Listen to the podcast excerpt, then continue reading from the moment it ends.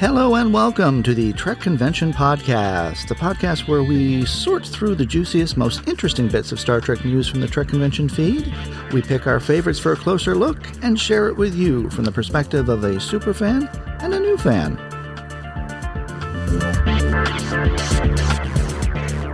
And in this episode of the Trek Convention Podcast, we'll find out if there are still Trill in the th- year 3188. We'll discuss briefly the uh, Emmy tribute, the new cat on Discovery, and whether or not Paramount is still in the business of creating Star Trek movies. All that and more in this episode.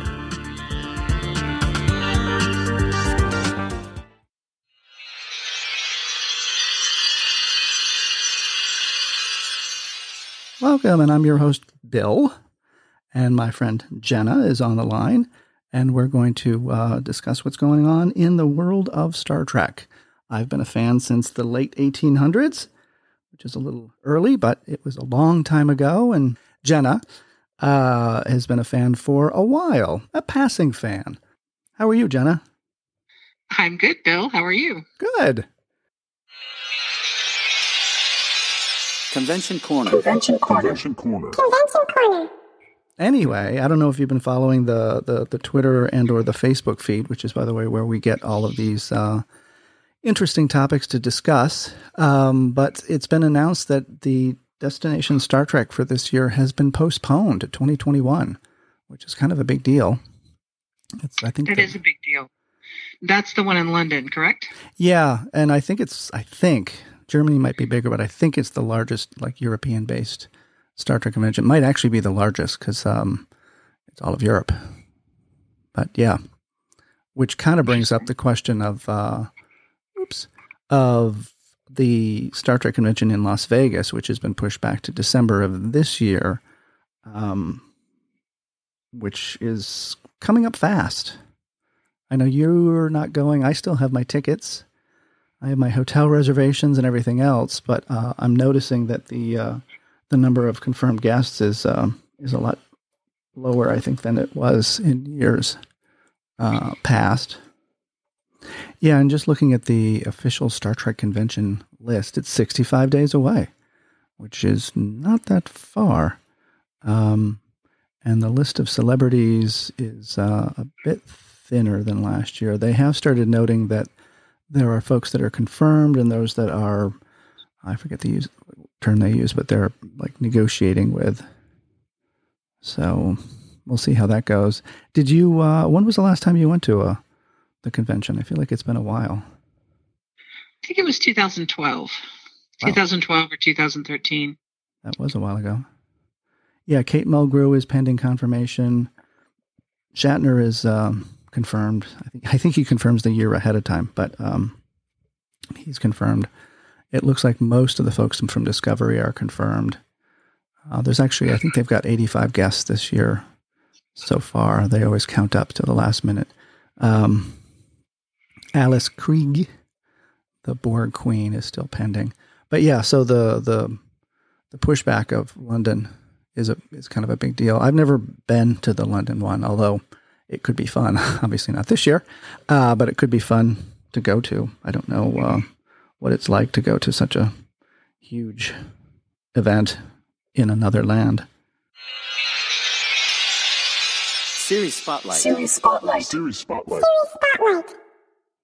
So moving on, the other big thing that I noticed was that there's an article about uh, season three of Discovery. There's a couple of them.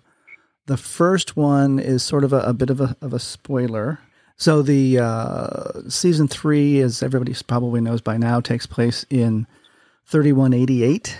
Um, so the trailer, people have been taking it apart, looking for stuff that might indicate what's going on in 3188. What are this? What are the alien races that are still part of the Federation? How much of the Federation is left?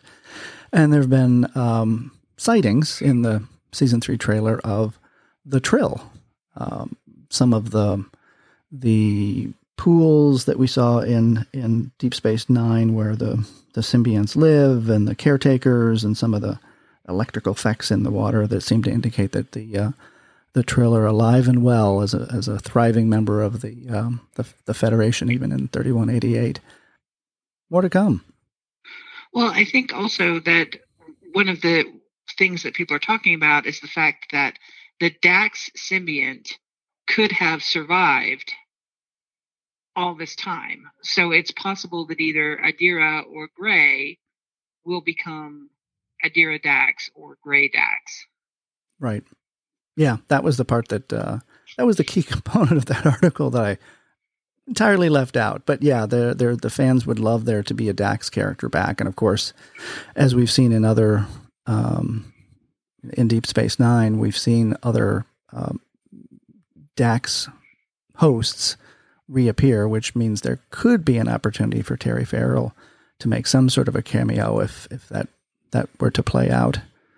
But again, we won't know until well the season three starts like this month, so we could uh, in o- October, so we could find out sooner or later, which is exciting. We love Terry Farrell. We love Terry. Trek News. Trek News. I know you didn't get to watch them, but the Emmys had a tribute to both uh, René Auberjonois and DC Fontana, who who passed away this past year. Um, it was very tasteful and very nice. I remember seeing in the um, documentary "What We Left Behind" that uh, one of the things that Rene Auberjonois had mentioned was that you know he had said, "Well, at least in my obituary, they'll they'll remember me as Odo," because before that it would have just been Benson from or, or um, his character from Benson, and he's like that that Endicott the third was just kind of an idiot. So at least he, he's going to be remembered for a character that he feels much more strongly about. So that's a that's a nice nice note to go out on, I guess.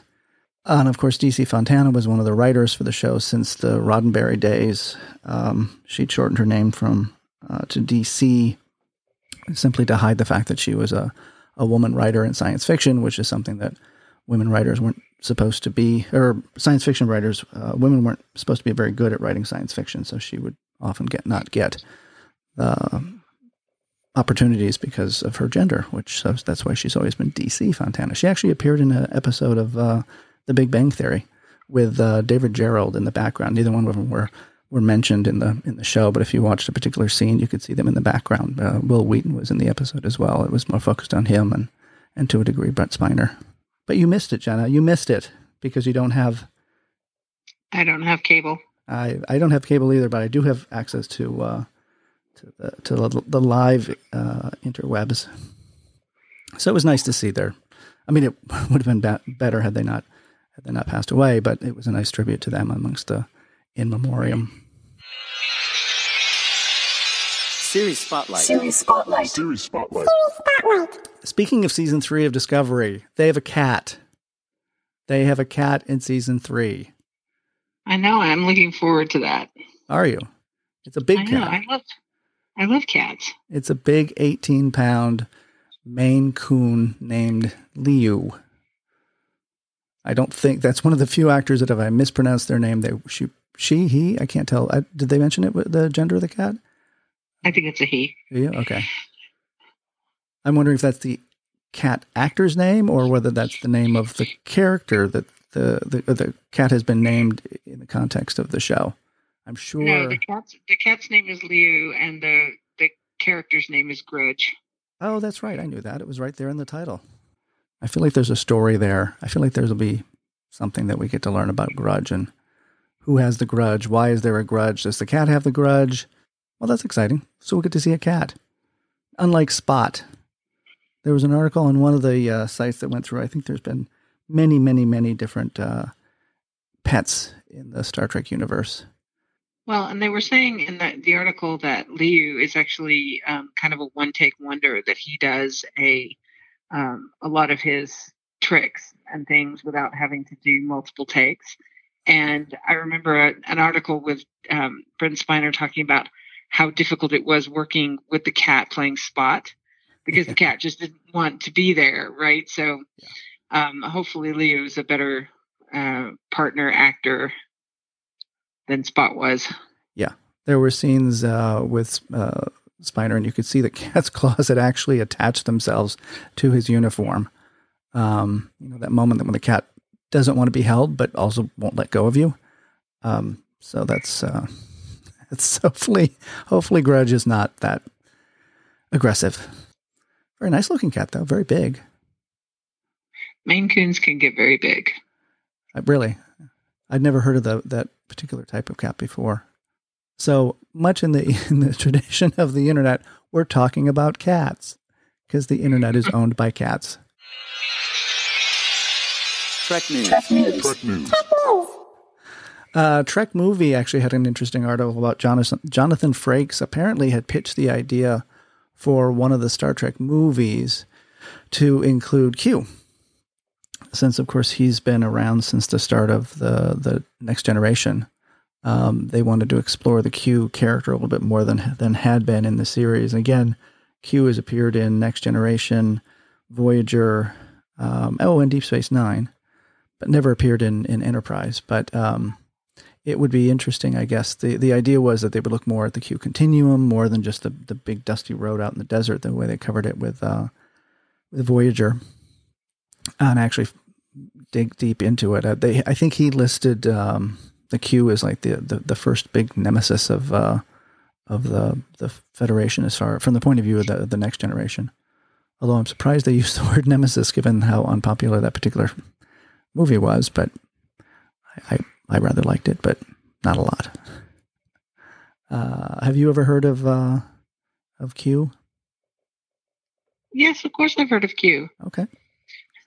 Did you like uh, Q? I'm trying to remember. Was he at one of the convention you went to? Did you get to hear the actor actually talk about uh, John time? de Lancie? John no, de Lancie. I don't think so. Okay, he was he was big in the he was in a film or hosted uh the the uh is it Brodies Brodies um Oh, the Baronies. You know, I did actually in one of the San Francisco um, conventions that we went to. He was talking about his Brony um, movie or his Brony documentary, and that was the first time that I had heard of Bronies.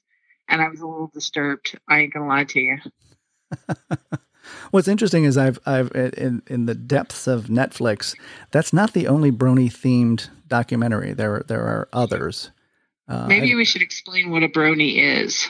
Uh, a brony is um, I don't know if there's an age around it, but there there uh, there tend to be adult male fans of My Little Pony. and they dress up like My Little Ponies, and they have My Little Pony avatars, and it's it's it's interesting.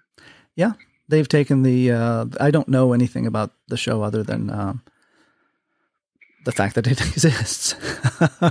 um, but they've taken the best part of it as far as the the the idea of you know sharing and and um, working together and all the the sort of the pluses of that particular character that per- particular show and glommed onto that as a as a reason to watch and follow and engage and they have meetings they have conventions they're they're just like you and me well probably more like you No, I think more like you. this time we're skipping the sound effect and just blatantly moving on to the next topic, um, which is sort of a, a, more of a chat topic in that um, there's was rumor, and then it was put down as a rumor that Paramount had decided that they weren't going to do Star Trek movies anymore. That was buzzing around for a few days, and then shortly afterwards, Paramount said, "No, no, no, that's not true. We are." Uh, they didn't say much much more than that, except no, we're we're we're still looking at Star Trek Four. We're still trying to figure out how to work in, within the franchise. Um,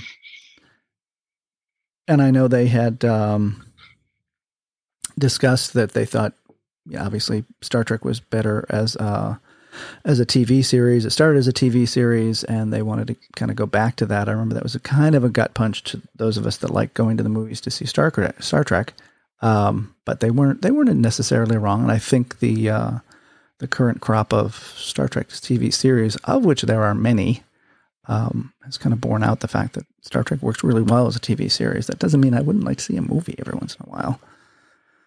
Uh, you and I actually went to go see the 1979 40th anniversary of uh, Star Trek: The Motion Picture, which was the first of the Star Trek movies. Yeah, it was good. It was enjoyable. I, I mean, I recognized that especially compared to some of the later movies, it wasn't the best Star Trek movie, but I hadn't seen it since I was a kid, and it was an enjoyable night at the movies. It was. It was a little. I mean, I, I had seen it when it came out, like every other giant Trek fan, I think, did. And um, at the time, we're just like, "Oh my gosh, Star big screen!" And then, you know, we were comparing it, continually comparing it to what had changed from the series, and and why. Uh, you know, the transporter effect seemed to have gotten longer, and they changed the the look and the feel of it. Um, and you know, obviously, the Enterprise was completely different. Did we like it? We totally geeked out on the technology that had changed and the uniforms, which seemed to have kind of lost their uniformity, for lack of a better word, because on the show, you know, red was red and blue was blue, and everybody had sort of exactly the same uniform, other than the color and, and possibly your your insignia. Um, but uh, in the movie, it was really hard to figure out who was what. But it was like 1979, so it was a sort of a fallout of the the less restrictive 70s culture that that had popped up at the time. But uh, still a lot of fun. Uh, repeated watchings, it gets a little slow when we're flying over V'Ger for the 347th time um, to the same Jerry Goldsmith, which was really good, but very lyric music going on in the background, which, um, eh, yeah, there's a lot of that, which I think critics picked up at the time. Um, interestingly, one of the nice things about focusing on television or on on the format of television for Star Trek is one of the things that we tend to glom onto and like is the commonality. So there isn't a different, uh, and they started to do that in the J.J. Abrams films, where there isn't a, a different opening title sequence for every single movie because that's what every time you bring in a director, they want to add their own spin. They want to adjust the uniforms a little bit. They want to change the the Starfleet insignia or the ships or, or what have you. Some of the ships obviously are too expensive to change, so they kind of stuck with those. But there's um, less sort of randomness in a TV series where you started on a, a particular time with a, a the, the, the story and the the sets and the the the, the cast kind of set the tone for the series and the initial art direction and the initial few episodes as far as direction and, and, and tone and then uh, you kind of run with that for as many episodes or years or whatever that you can continue with with with not nearly as many sort of te- uh, tectonic like shifts in in the the the universe. No pun intended. The last thing i had on my big list which i just thought was just generally interesting was and uh, i should have brought up his name. I never remember names. I will repeat that repeatedly because that's kind of what I do. But um, there is a Frank Da Vinci. Um, the article amusingly points out that his his namesake Leonardo is probably more famous, but he was in a, a boatload of uh, Star Trek episodes, the original series. In, he's very much a background character. He once you see his photo, and this is from H and I, uh, which carries all the Star Treks, uh, with exception I think of the animated series uh, on their their network. But he's once you see him, you're like, oh yeah, that guy. He never really had a name. I think in one episode he was actually featured in headlines, but he was also a stand-in for uh, Leonard Nimoy during lighting and, and, and set preparation and things like that. Which you know, working actors are, are, are happy to do whatever it takes to stay on on the set as long as possible and continue to get paid. Um, what I thought was interesting is uh, under the same uh, heading of like a working actor is that he was also a stand-in for uh, um, Norman Bates um, on the uh, Psycho film. He was the outline, the silhouette of the in this famous murder scene. So they because you couldn't see the actor's face, he didn't have to stand there for hours on end, and uh, so they put the stand-in in. They put in Frank Da Vinci. So you see, it's when when you see the scene, the silhouette you're looking at is really him and not the interesting. Yeah, and I want to say Anthony Perkins. Is that the? Am I getting that right? I get my Perkinses confused. So that's all I have for this uh, this exciting episode of of uh, the Trek Convention podcast. Uh, do you have anything that you'd like to uh, add, Miss Jenna? No, I'm just excited for the cat. Oh yeah, who wouldn't be? I'm sure Grudge is very excited to be working again. Um, or Liu. They usually get so up uptight if they don't have a job. You know how cats are. Yes, I do. Well, I guess that's it for our second second in a long history of Trek Convention podcasts. Thanks everyone for joining us. Uh, be sure to check us out on um, on at Trek Convention and on Facebook. And um, do this again. We do these about every every few weeks or so. So um, keep an eye out for us, and we'll see you next time. Thanks for joining. Take care. bye bye.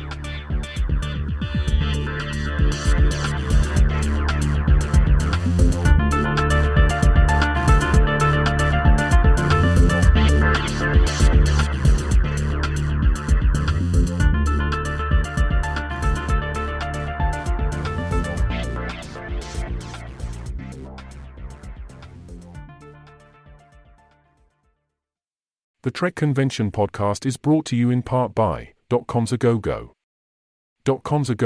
is your one-stop shop for domains, domain hosting, branded email, and more. No matter where you are in the galaxy, make sure everyone can find you with your own unique domain. .com's a go-go. Connecting you to the universe and helping you. Go boldly. Go to trekconvention.com slash sponsor for rates and deals.